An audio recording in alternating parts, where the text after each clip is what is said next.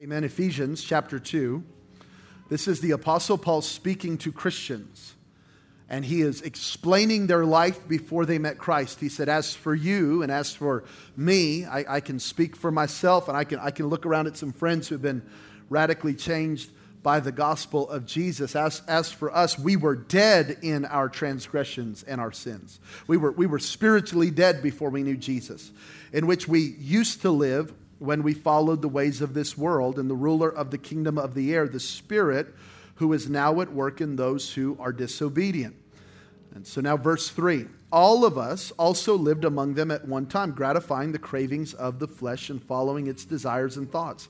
Like the rest, we were by nature deserving of wrath. But because of his great love, amen, God, who is rich in mercy, made us alive with Christ, even when we were dead in our transgressions. It is by grace that you have been saved, and God raised us up with Christ, seated us with him in heavenly realms in Christ Jesus, in order that in the coming ages he might show the incomparable riches of his grace expressed in his kindness to us in Christ Jesus. This is now Ephesians 2 8, a scripture that every believer should have memorized. For it is by grace that you have been saved through faith. It is not from yourselves it is a gift from God, not by works that anyone can boast.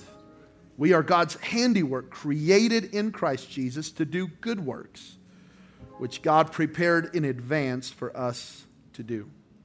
So, verse 8 says that we're saved by grace. Verse 10 says we're saved unto good works. Not saved by good works, but once we're saved, we begin to do good works. So, I want to I wanna talk about two things today. I just got two points for you, and I will not keep you long, I promise. I want to give you two realities today. Jesus saves, we respond.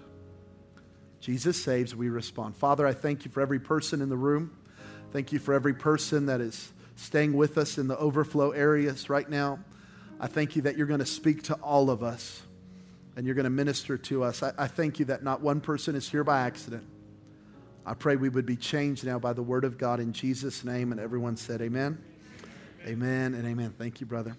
So let me just give you my first, my first point. Jesus saves. Ephesians 2 8 says, It is by grace that we have been saved. Now, why do we need to be saved? Be- because we've all made mistakes.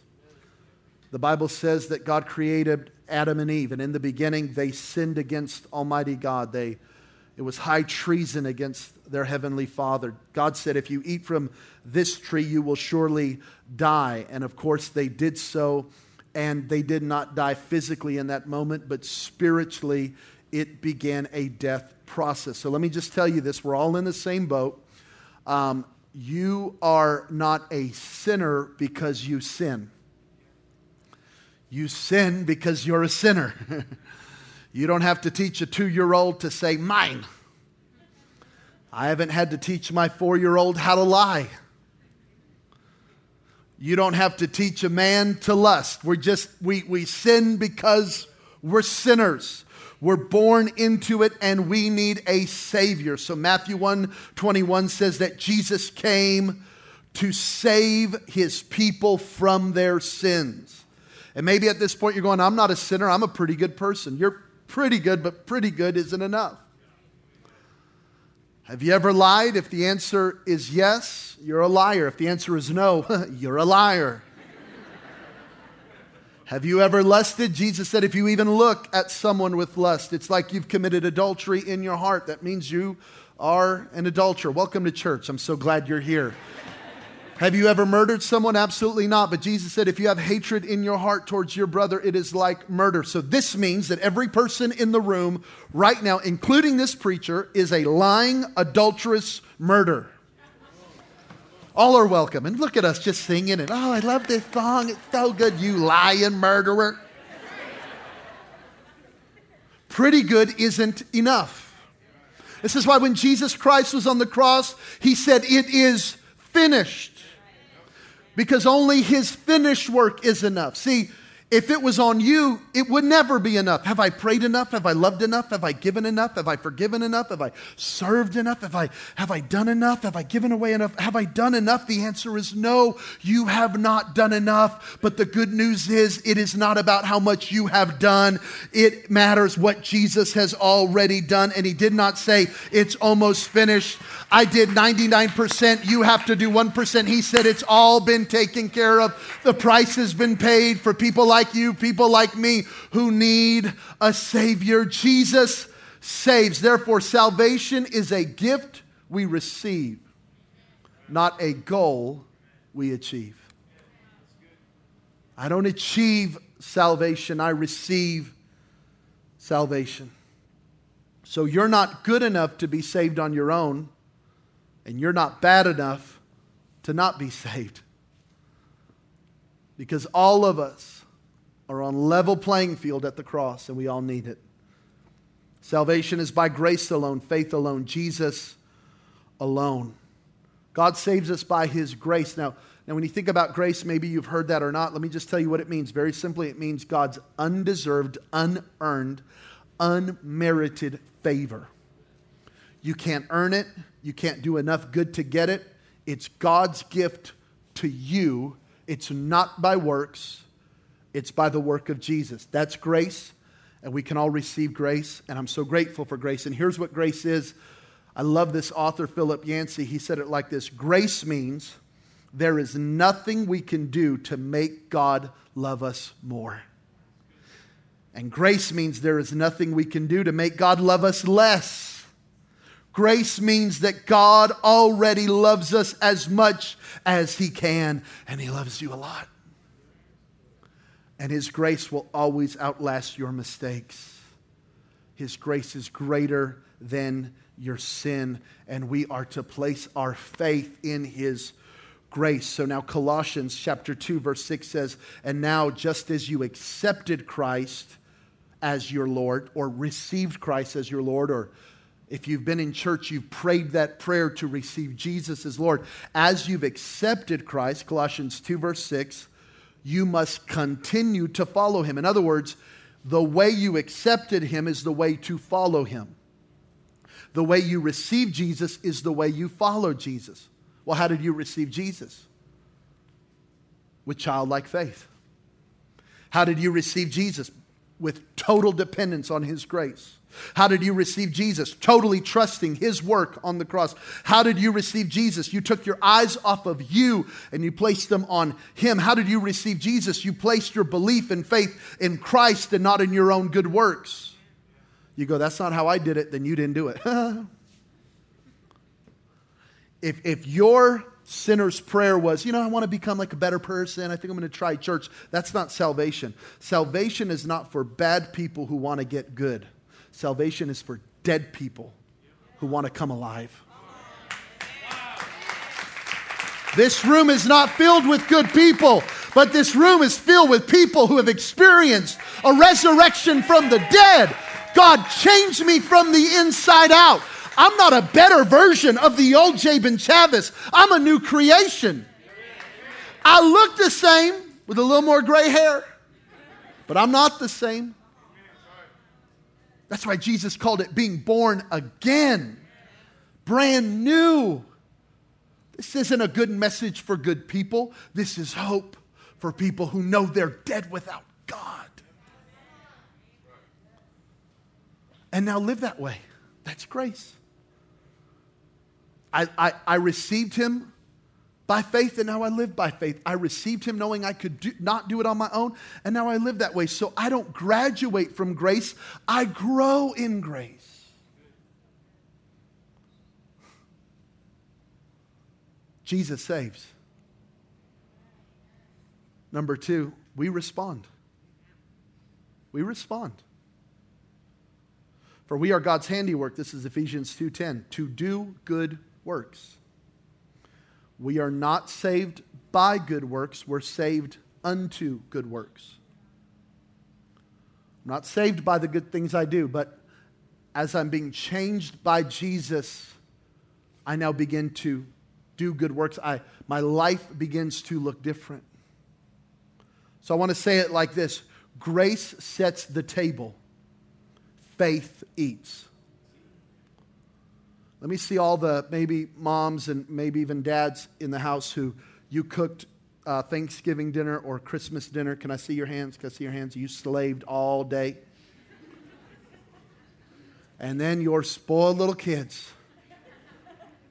I mean, you started that turkey at 4 a.m. You brining and mashing and sauteing and baking and and then your kids come to the table and all they have to do is eat.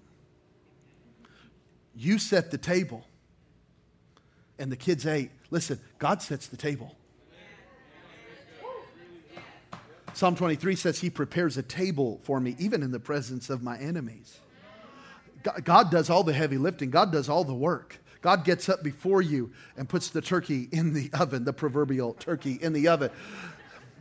And for my family, God is up making the tamales. Come on, somebody. That's how we roll in this Mexican household. But whatever it may be, God does all that. God sets the table. All I have to do is eat. I, my wife and I did all the Thanksgiving cooking, and our little four year old Goldie just gets to sit at the table. And that's, that's what faith is. Faith is not works. Faith is not, well, Jabin, by faith, but you know, faith without works is dead. I understand. But the work that believers do is we eat from a table that we did not pay for, but that grace paid for. This is why the gospel and the message of Jesus is free but not cheap. It's free to us, but it's not cheap. It cost him his life. But he sets the table and we eat. And that's obedience. It's grateful obedience. I don't obey God to turn his heart towards me. I obey God because I'm grateful. If you've ever seen the show, The Voice, the chair already turned, y'all. He's in. Before you ever walk on the stage, he's already turned like, I got you. I'm Let's go. So I don't obey to get God to turn his chair. I obey out of gratitude. That when I was not worthy, he fed me, he saved me, he raised me. This is the message of the gospel of Jesus Christ. And so now we obey. And here is the first step of obedience. If you're a Christian in this room, Listen up. If you're not a Christian, I hope you heard the first part. We're going to get back to it in a moment. But if you're a Christian, this is the first act of obedience that I'm about to tell you. It is not fasting, it is not prayer. It is not worship, it is not church attendance, it's not even tithing. Yep, you heard it from a preacher. It's not tithing. The first act of obedience for a believer is water baptism. Many of you are here today to witness your friend be water baptized. What are they doing? They're not being saved today, they've been saved. But now they are doing, in obedience to the scripture that I will show you, they are ceremonially getting in the water and they're letting you know hey, the old me, they just died. And, and, and I, I know I look the same, but I'm not the same. I've been raised into new life with Christ. And, and what God has done for me, He can do for you. And it's my first act of obedience. Look at Look at Acts chapter 2, verse 38. The, the apostle pre, uh, Peter has preached the gospel. People's hearts are turning towards Jesus. And they, they ask him in verse 37, So what do we do, man? What do we, what do we do with this message that we've heard? What do we do with this amazing message that Jesus saves? Peter says, Repent. In other words, change your thinking, turn your heart, turn to God. That's what repentance is. And be baptized. Not end tithe, not end attend church, not end follow the Ten Commandments. Not all those things are good. You should do all of them. First, be baptized. Every one of you in the name of Jesus Christ for the forgiveness of your sins, and you will receive, and you will receive, and. So once I do the first thing, I am now a candidate for and. But see, if, if you don't have an education in this room, maybe you never graduated high school, you never went to college if, if you go to UNLV today and say, I want a doctorate, they're going to say, you, you got a few steps, bruh. We'll, we'll give you a doctorate in time, but there's some things you skipped. And you know what? I know a lot of Christians who do a lot of spiritual things, but they've never done the first thing. And so they pray, but their prayers don't get answered. They give, but there is no blessing. They're trying to be a good person, but they can't seem to get a breakthrough. Why? Because they haven't done the first thing God told them to do. It's not that God is against all these other things they're doing. Those are good, those are great. Don't stop. Just don't neglect the first. If you walked up to me today and you said, Jabin, I'm a tither, but I've never been water baptized, I would say, thanks, but you're out of order because God's a God of order. Well, what if you lost my tithe? I don't get your tithe. That's between you and God. And I don't do this for the money, so keep it. You're in disobedience. Now, if you're not a believer in here, we're just having a little family talk, real quick. but if you're a believer in Jesus, first things first. And the first thing is to declare to the world, I've died. And now I've been raised into new life. I, I'm, I'm connecting, I'm joining my life to the life of the cross in the same way that Jesus died and rose. Now I die and I rise. And, and I want to say this because some of you go, Well, I was baptized as a child. I never want to disrespect the traditions that are represented in this room. But let me just tell you this in the Bible, and I got my Bible here with my masks because I'm trying to be a good whatever, trying to wear my mask. uh, just wanted to let you know what these weird things are hanging out of my Bible.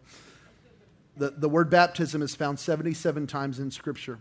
Every time you find it, it's a Greek word called baptisma, which means to submerge. Not sprinkle, submerge. Because there's no symbolism in the sprinkling, the symbolism is in the submerging. Number two, every time you see baptism in the Bible, it's after salvation, not before. So if you were a little kid or an infant and you got sprinkled in your denomination, I'm not saying that's wrong. I'm just saying the call of the believer is to be baptized after salvation.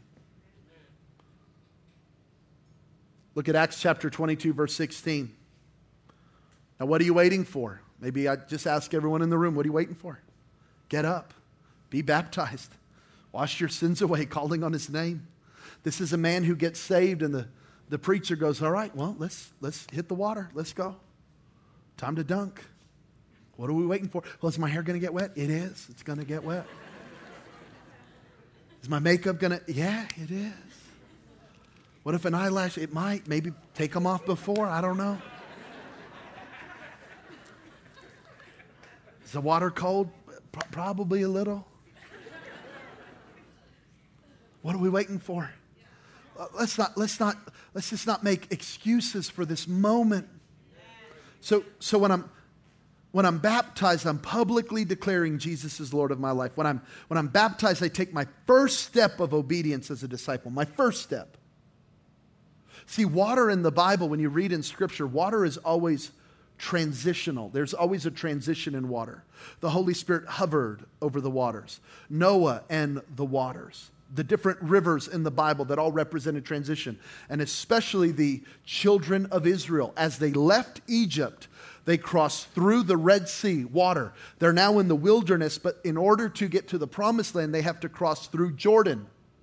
By the way, that happens to be the river where Jesus was baptized. So every time you see water, Elijah, Elisha, there was transition at the River Jordan. There's always transition at the water. Let me tell you, baptism is a transitional moment for you, friend. See, when you get saved, you're saved, you're, you're, you've repented, but you're still on the wrong side of repentance. Like the children of Israel, you've left Egypt, but you're in the wilderness. But when you come out of the water, you come out on the right side of repentance. You're now in the promised land. You're now in the fullness of what God has for you. And can I just be honest with you? I know a lot of Christians that get delivered from Egypt, but they just hang out in the wilderness their entire life, but they never go through the water and they can never get victory and they can never get breakthrough because they're worried about their hair. Listen, you got to go public because it's there that you go through the River Jordan and you come out on the other side in your promised land. And now now God can bless you, and now God can favor you. You're now on the right side of repentance. I got married August 4th, 2006. We'll celebrate 15 years this, this summer. You don't need to clap, but. But I mean, she's a handful, so, you know. No, I'm just kidding. Uh, only say that with her not in the room. Um, this doesn't prove I'm married, but it's, it's a sign I'm married. Um, I, I, I'm not wearing it right now, I'm still married. But it means a lot to me, and it means a lot to her that I wear it. And it means a lot to me, it means a lot to her that she wears her ring because it is a sign of covenant to all of you. See, by, by wearing this, here's what I'm telling you I don't belong to me. I, belong to another. I, don't just make my own decisions anymore. I belong to another. I've submitted my life to another. And, and she's number one, which means you're automatically number two. And so if she's my priority in a moment and you call and you text and, and you send me a DM and you demand attention, if, if she's getting my attention, you're number two. Yesterday was her birthday. Friday, we celebrated the day and went to a hotel for the night, had dinner, and I, I, wasn't taking calls. I wasn't talking to others because everyone else in that moment is number two. And this is a sign that she's the number one. And, and when I said I do on August 4th, 2006, when I said I do to Shannon, I said I don't to the whole room said, I don't. I looked at my mom. I said, No. I love you. You're my mommy. I'm going to bless you and honor you, but no. I looked at my father in law and I said, You were the boss. You're not the boss. I don't want to fight because you're my best friend, but I'll throw hands because he'd kill me. Listen, be, because in that moment, we not only said yes to each other, we said no to everything else. And when I go into the waters of baptism, not only am I saying yes to Jesus, but I'm saying no to the devil. I'm saying no to the world. I'm saying no to everyone else. And I'm saying, I'm now in covenant. And this is the sign of covenant. Water baptism is the wedding band of Christianity, letting everyone know I'm taken. Now, now imagine, ladies, imagine if you would, a, a, a man coming to you and just saying, You know, I love you. I love you. I want to marry you, but I don't want to live together. I, don't want to wear rings. I will not change my status on Facebook. I will not post about you on Instagram. I will never give you my bank account. We will not have a wedding ceremony besides going down to the courthouse and signing the paper. We're, I love you when we're married, but there will be no public declaration of my love for you. Nope. Someone at the tent said, Nope, and that's on period. She said, I said, I don't even know what that means, but that was fire. you know, I'm old, you know, I don't know what these words mean, but I was fired up about it. I said, Bet, you know, I was trying to be cool.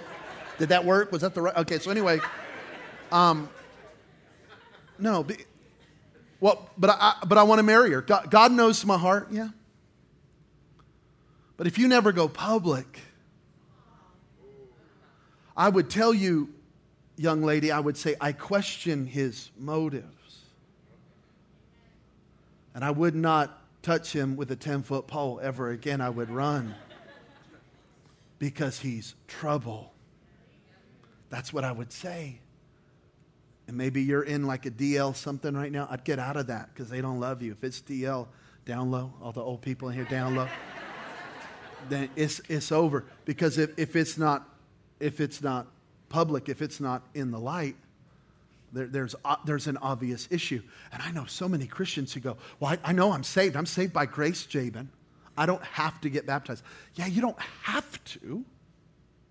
You don't have to. But wouldn't you want to? Imagine me telling my wife 15 years ago, I don't have to have a ceremony. I don't have to buy you a ring. I don't have to live with you. Yeah, you don't have to. But there's obviously some dysfunction here. There's obviously some issues here. Can, I, can I just tell you, believer, if you're a believer in Jesus and you've never been baptized, I go back to Acts 22. What are you waiting for? Put the ring on, take the picture, change the status, let the world know I do. And because I do, I don't. I'm going to have the keyboards come up. If you're new to church, whenever you see a keyboard player come up, that means church is almost over. So if you ever come back to our church, now you know how this works. When you see Zach, you know it's almost time for lunch. So you'll really love this guy. You'll be like, oh, that's my guy. Yeah, Zach. I'm hungry.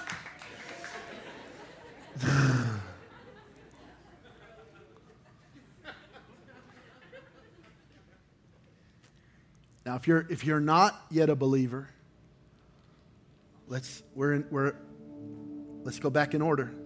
It's by grace you've been saved by faith. It's, it's time to have that moment. If you are a believer, you're getting baptized today, we're so fired up for you. I'm about to release you in just a moment. We're going to cheer you on. We're so excited. Now, if you were not planning on being baptized, and after hearing this, you're like, I got to get baptized, you have two options. One, you can get baptized right now. Your sec- second option is you can come back tonight at the 6 and we'll do it. If you, if you know, like, man, there's a friend I want to come or some family, come back tonight at the 6 and we'll baptize you. But there's a lot of people who have already signed up for this service to be baptized, and we're going to release you in a moment. But first things first, there's people you, you've never given your life to Christ. You've never placed your faith in Him. Eyes off of you, eyes on Him. And if you've never done that, this is where we start. So let me give you that opportunity today to give, to give your life to Christ. Surrender your life to Him. There's a man who walks up to a preacher in, in, in the Bible, in the book of Acts, and, and he said, Sir, what, what do I have to do to be saved? I think he was expecting a long list of do's and don'ts. And the Apostle Paul in Acts chapter 16, verse 31 said this believe believe. Believe in Jesus, not in you, not in your works, not in what you've done, not in what you haven't done. Believe in Jesus. Eyes off of you, eyes on Him. And that's all Paul said. And you know what happened in that story? You could read it later. He believed. You know, the next thing he did is he goes, I should get baptized. And he gets baptized. But, but first, he believes. And maybe you're in this room, you've never placed your faith in Christ. This is your moment. Maybe you're in this room and at one time you were walking with God. You're out in the overflow. You were walking with the Lord and you've, I don't know what term you would use. You walked away, you backslid, you, your heart grew hard towards God and you've walked away. And today you want to come home. There's room. There's room for you. Jabin, I'm too jacked up for a church like this. You don't know the guy preaching right now. You don't know the people singing up. You don't know the, you don't know the lives that have been changed. We, we are no better than anybody. We, we were dead. We were dead. And Jesus raised us up into new life.